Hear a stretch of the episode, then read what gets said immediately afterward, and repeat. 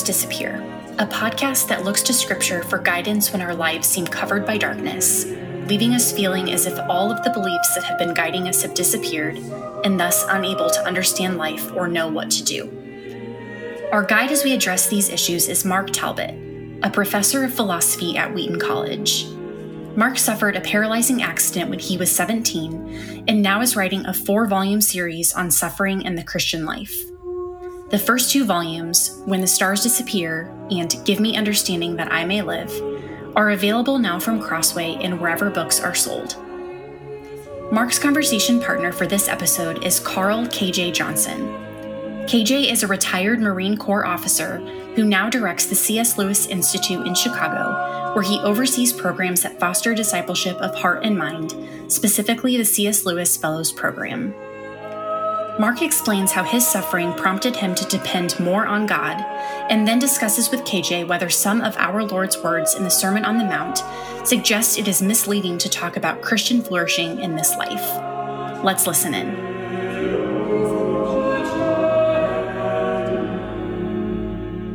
Well, Mark, when we signed off last time, you were saying that we'd open this episode uh, with a continuation of our discussion of the first way that suffering is good for us in tempering our happiness. You added, somewhat provocatively, I might add, that you think this means we shouldn't talk, as, as a lot of American evangelical Christians do nowadays, that about Christian flourishing. That does seem to be popular. So let's start with these two topics. You'll remember, KJ, that I quoted C.S. Lewis, who said that the Christian doctrine of suffering explains a very curious fact about the world we live in. Mm-hmm. The settled happiness and security that we all desire, God withholds from us by the very nature of the way that the world now is. Genesis 3 clarifies that God has actually made life harder for us now. Right. After the fall, he removed the possibility of our getting settled happiness and security in this life. Now, that seems intolerable until we realize that when our lives are going really smoothly, it's awfully easy to forget that we are sinners who are dependent on God for everything. Right. We need to remember that sin and that even original sin blinds. Consequently, we never feel life's greatest tragedy adequately the tragedy of the fact that from the fall onwards, human beings have lost communion with God. It has to be restored after the fall. Yet insecurity and suffering help us to remember that. They strike near enough to the center of our hearts to keep us from being too contented with life now. The suffering and uncertainty that our lives now inevitably involve can have the positive effect of driving us back towards dependence on and ultimately communion with God. Okay, that's interesting. It's a bit counterintuitive. How, how does this work? Well, I can illustrate it in my own life. After the recreational accident that I had when I was 17, that left my legs partly paralyzed, all sorts of things could go wrong and embarrass me. And among them was whether I might wet or mess myself. I went back to finish my final term in high school about nine months after my accident. I had only to attend two classes, but of course, during those couple of hours, something could go wrong. So I found myself constantly praying that God would protect, protect me from embarrassing incidents.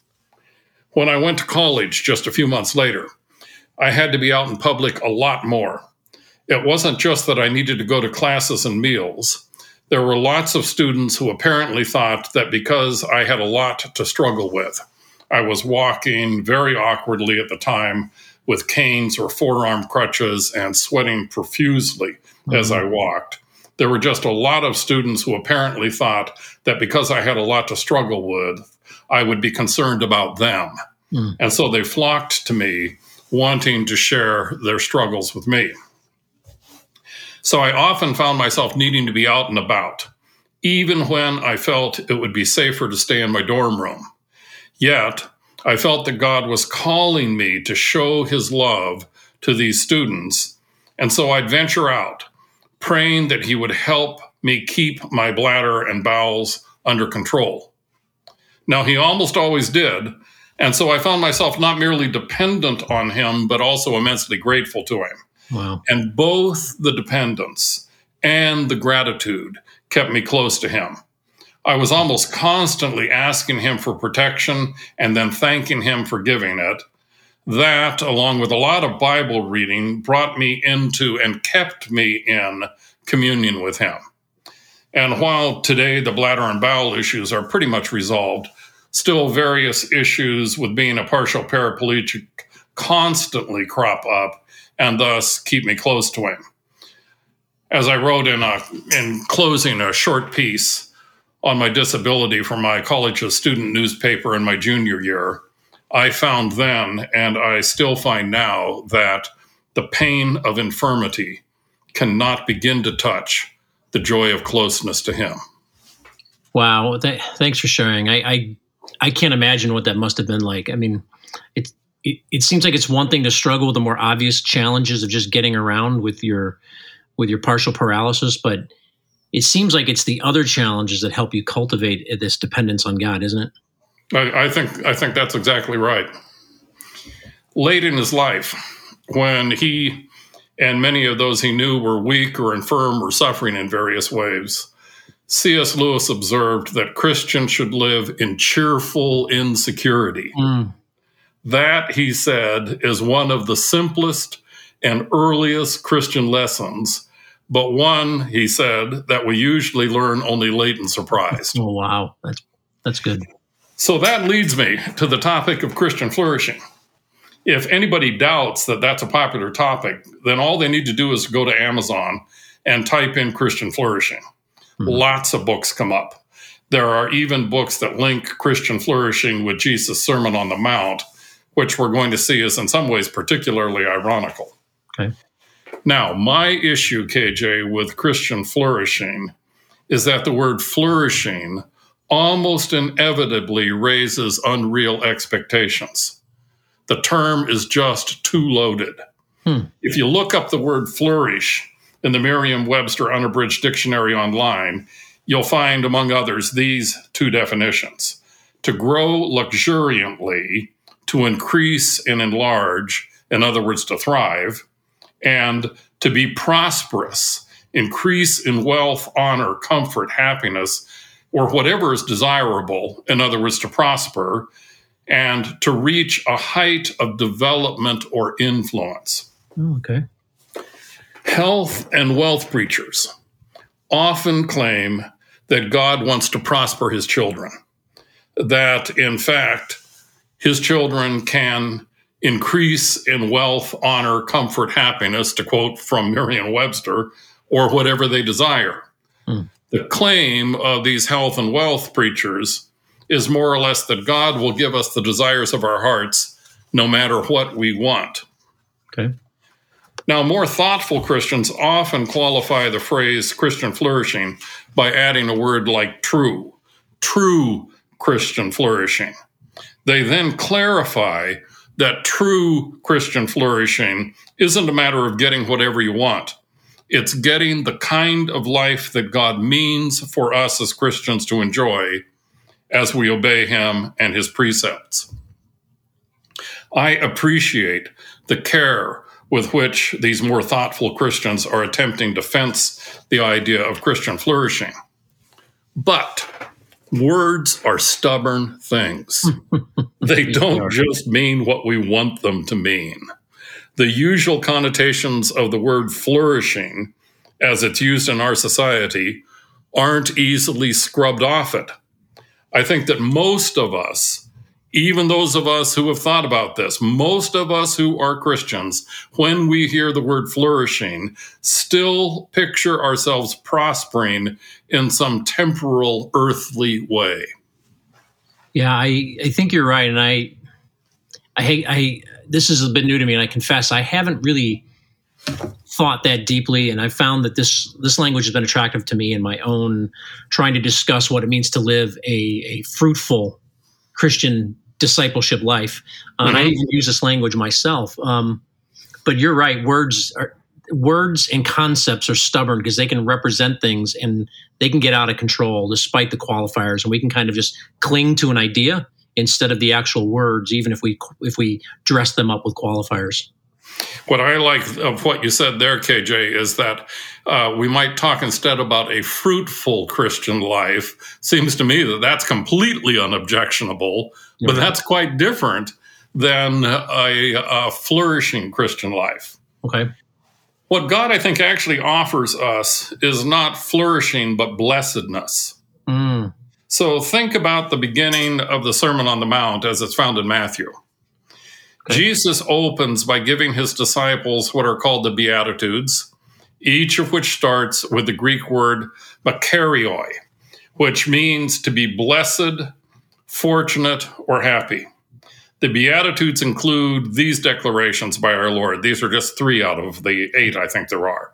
Blessed are those who mourn, for they will be comforted. Right. Blessed are those who are persecuted because of righteousness, for theirs is the kingdom of God. Okay. Blessed are you when people insult you, persecute you, and falsely say all kinds of evil against you, in other words, slander you, because of me. Rejoice and be glad, because great is your reward in heaven, for in the same way they persecuted the prophets who were before you. Now, mourning, being persecuted, and being slandered don't naturally come to mind as descriptions of flourishing. No, not at all. Look at the grammatical construction of the Beatitudes. Okay. Each state that is called blessed in the antecedent of each statement, each state that is called blessed is followed in the consequent by a for or because indicating a future state. Hmm. What that means is that mourning, being persecuted, and being slandered can be taken to qualify those who are experiencing them for a future and quite different kind of state.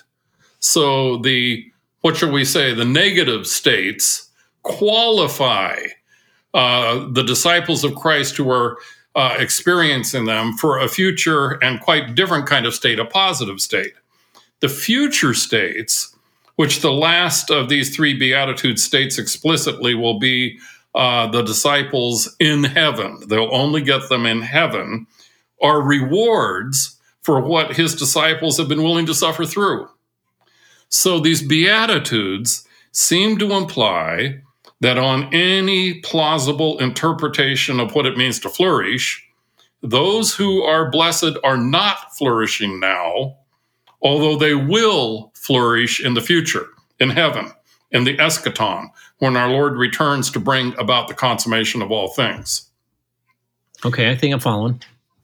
This, it seems to me, and only this interpretation of Christian flourishing as something we will experience when our Lord returns. Only this interpretation, it seems to me, seems consistent with other New Testament claims, such as our Lord declaring, You will be hated by all for my name's sake, but the one who endures to the end will be saved. And Paul's writing that if only for this life we have hope in Christ, we are of all people the most to be pitied. But that focus on the still unrealized future isn't what talk about Christian flourishing usually conveys. No, no. The key word for Christian life right now is that we must endure rather than flourish. We'll flourish later. We endure now. That's a good distinction. Um, you're you're really talking my language here because uh, the Sermon on the Mount is uh, hard to say my favorite passage, but definitely one of my favorite passages in all Scripture. I camped out on it for over a year, uh, seven months of which I was in Afghanistan, and it really was a, a life giving passage for me. And this this picture of flourishing as a future blessedness really uh, to tie it back to our prior conversations, it really coheres with the general storyline of scripture that we've been examining. And it really does now help reframe at least my understanding of flourishing. I'm sure it does with the listeners as well. Let me make one more point about the Beatitudes. Okay. Occasionally, in an attempt, I think, to help people understand what the Beatitudes mean, Makarioi will be translated as happy. For instance, the Bible in basic English does this. It says, Happy are those who are sad, for they will be comforted. Happy are those who are attacked on account of righteousness, for the kingdom of heaven will be theirs. Happy are you when men give you a bad name and are cruel to you and say all evil things against you falsely because of me. Be glad and full of joy, for great is your reward in heaven, for so were the prophets attacked who were before you. So there are there are translations that use happy here instead of blessed. Yet, if you survey most English Bibles, you'll find that substituting happy for blessed, both in the Beatitudes and elsewhere, is pretty rare. I think that's because translators usually are aware of just how stubborn words are. People may say they are happy or even feel really happy for a lot of different reasons, many of which aren't the result of anything like being reconciled with God. For instance, here's a horrible example but for instance, a teenage boy may be happy because he's found a, a girl who allows him to mess around with her. yeah, no kidding. Well, I'm I'm tempted to make a "don't worry, be happy" joke here, but I'll I'll hold back. Um, instead, let me let me ask how how would you respond to someone who's still really attached to this notion of Christian flourishing because it can be really attractive. Um, so, somebody who's really attached to this and wants to make the point that suffering doesn't encompass all of the Christian life, how how would you respond to that? Well, I'd say, of course, suffering doesn't encompass all of life. I am not suggesting that our lives now won't include joy and laughter. We saw that last week with what C.S. Lewis said.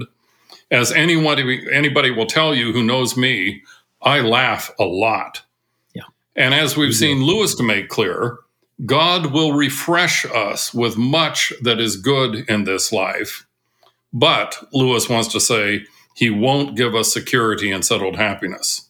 Okay. As Lewis observed, here we are to live in cheerful insecurity. We'll get true security and settled happiness in the eschaton when our Lord returns. Hmm. We will flourish then rather than now. Okay. I think I'd say to people who would like to maintain, who, who would like to continue saying that it's useful to talk about Christian flourishing, I think I'd say to them, we need to trust our translators here. Okay.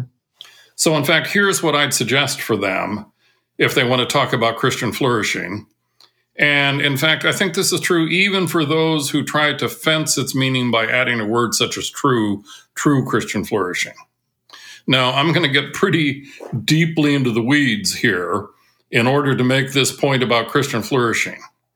But our listeners, I hope, won't abandon ship because of that, since I hope they know that at one point the Apostle Peter says that the Apostle Paul's writings in, uh, contain some things that are difficult to understand. Hmm. Uh, what I'm going to say isn't so much difficult as detailed. Sometimes God requires us to concentrate in order to understand his word adequately. Yeah. Oh, yeah. Yeah. That's right. And I mean, even Paul challenged the Corinthians to um, feed only on. He challenged them regarding feeding only on milk rather than on instead of meat. Um, and we all need to challenge ourselves to go beyond simple Bible application principles and self help theology. Sort of like you know you're talking about going to the bookstore and finding what's on the Christian bookshelves. So uh, I'm I'm with you. Let's get into the weeds. Here's my advice then to those who find talk about Christian flourishing attractive type flourish or flourishing into a good Bible search program and see how often it comes up. How mm. often do translators find it to be the appropriate word for describing what is true of God's people in this life? I've checked about 10 English translations and the words flourish and flourishing are quite rare. English Bible translators almost always restrict the use of those words to the Old Testament.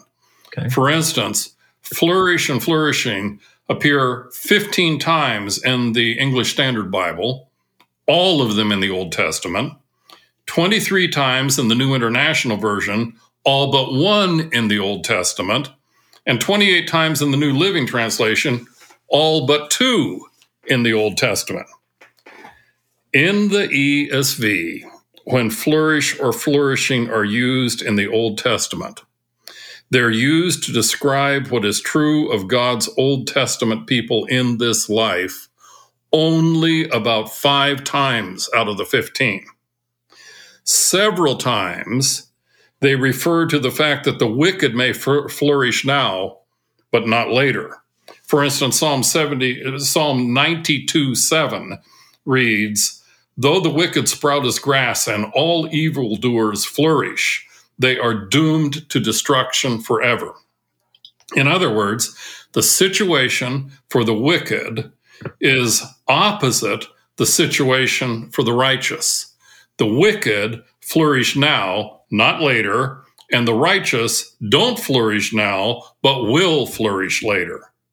Corroborating this, we find that at least three times in the Old Testament, as in the Beatitudes, flourishing is used explicitly to state that God's people will, in the future, flourish rather than now.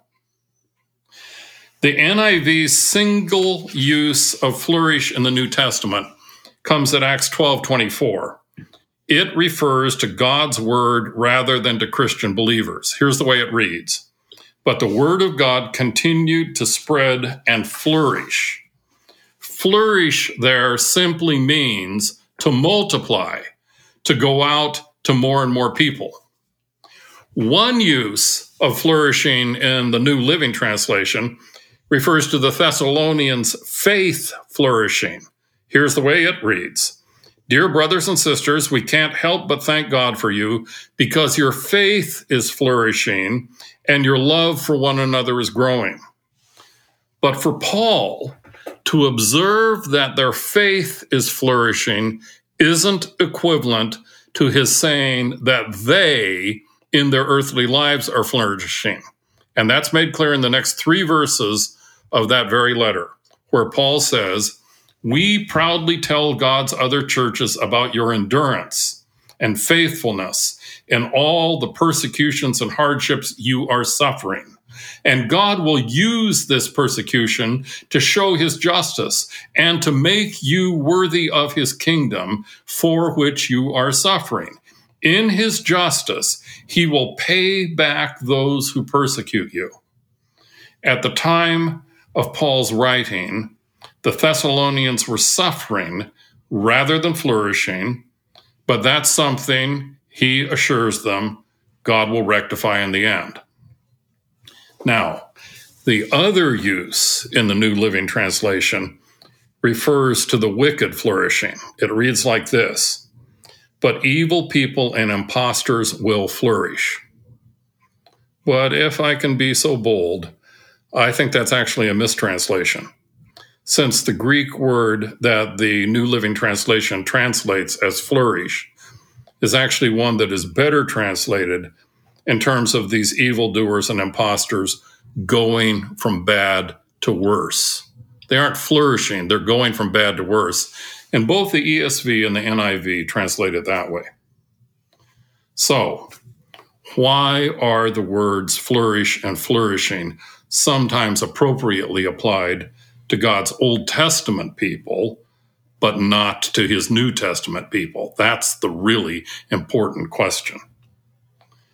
It's because those words pick up on an aspect of Old Testament life that has no parallel in New Testament times. In the Old Testament era, God encouraged his people to test his promise to bless their obedience because their flourishing would then witness to the surrounding nations of the power and goodness of their God. If they obeyed, then God would bless them tangibly in this world for that obedience, and that would make Israel a light to the nations. Oh, this, this is helpful. And I'm having one of those moments now where this this has always been in the text and I can see it clearly, but I wonder why I have not seen this before. Um, you're this is helpful to see it this way, but so draw this out into the New Testament for us as well. Yeah, yeah. In the New Testament, we as God's people are no longer a separate nation. Mm. We are to be salt and light scattered throughout the nations. We witness to those surrounding us by our willingness to suffer for proclaiming our crucified Lord's bodily resurrection. Oh, and if we proclaim that, we will suffer. People yes. will jeer us, they will avoid us, they'll do all sorts of things. So the New Testament contains no promise similar to God's promise to his Old Testament people. Okay. In this New Testament era, we are blessed, as in fact is said in Luke 6:22, when people hate us and when they exclude us and revile us and they spurn Christ's name as evil on account of his being the Son of Man. Mm. Like the Old Testament saints commended in Hebrews 11, we know that this world is not our home. No. no. We're to be like Moses, who considered the reproach of Christ greater wealth than the treasures of Egypt. Think of what he gave up. He really could have flourished if he wanted to, oh, but he considered the treasures of uh, the, the reproach of Christ to be greater wealth than the treasures of Egypt. And he did that because he was looking ahead to his final otherworldly reward. Here, as Hebrews says, we have no lasting city. Here, if we would follow our Lord, we must deny ourselves and take up our crosses daily. Here, paradoxically, if we are insulted for the name of Christ, we're blessed because our mistreatment shows that the Spirit of glory and of God rests upon us, as Peter says in his first letter at 414. As you said, KJ, Dietrich Bonhoeffer, captured what Christian discipleship means when he said, When Christ calls a man, he bids him come and die. So, because words are stubborn things, I conclude that to talk about Christian flourishing in this life, even if we try to qualify it with a word like true, mm-hmm. to talk about Christian flourishing in this life almost inevitably raises inappropriate expectations. Mm. If we buy into that language, we may be tempted to think that we're doing something wrong if we're ill received by the world around us because it seems we aren't flourishing. Yeah. And so, what I'd suggest we do is just avoid that talk about Christian flourishing. I think we'd do better actually to use the term that you used earlier in this episode, KJ, that uh, the issue is how can we live fruitful Christian lives? Yeah. Okay, I'm I'm experiencing one of those paradigm shift moments right here, and, and we just covered a lot of ground. So let's see. Let me see if I'm tracking. Um, you said through a detailed word study that flourish and its cognates are not all all that common in Scripture, meaning that this is not a prevalent biblical theme. Right. In fact, the use of these words isn't found in even in the New Testament. They're replaced right. by themes that more involves self denial and suffering. And in fact, the concept of blessedness, especially future blessedness, is more biblical than the concept of flourishing. And counterintuitively, we're blessed when we suffer. Am, I am I tracking? Am I getting? Am I following? I think that's right. It means that we don't uh, uh, try to suffer. Uh, suffering will come our way just in our living as Christian witnesses. Oh, but boy, I think boy. that that's right, that counterintuitively in the New Testament, we're blessed when we suffer. And it seems to me that in having covered that, and having probably strained our readers by the amount of detailed exposition we gave here of where flourish, shows, flourish and flourishing show up in the Old Testament, uh, this is probably more than enough for our listeners to chew on this time, KJ. You left Next me hungry time, in one episode and you filled me in another. How about that? Next time, we'll explore the second way in which suffering affects us by disrupting our lives and disorienting us. I look forward to it. Thanks, KJ.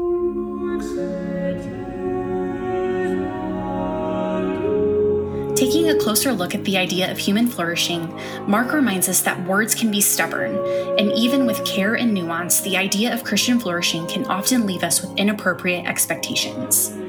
In the Sermon on the Mount, Jesus doesn't offer us flourishing, but rather blessedness. In Matthew 5 and elsewhere in Scripture, we flourish only after our Lord has returned. Now we endure. We should be like Moses, who considered the reproach of Christ to be better than the treasures of Egypt, because he was looking ahead to his final heavenly reward. On earth, we have no lasting city. Here, we must take up our crosses and follow him daily. Mark's conversation partner for this episode has been Carl Johnson. If you've found this content helpful, please let us know by leaving a review on Apple Podcasts or wherever you listen. Your review will help others find these discussions as well. And if you have any questions about what was discussed in this episode, email us at info at whenthestarsdisappear.com. We'll answer listeners' questions as soon as we have enough of them to make up an episode, and we'd love to answer one from you. This is Lauren Susanto on behalf of Mark and KJ, thanking you for listening to When the Stars Disappear.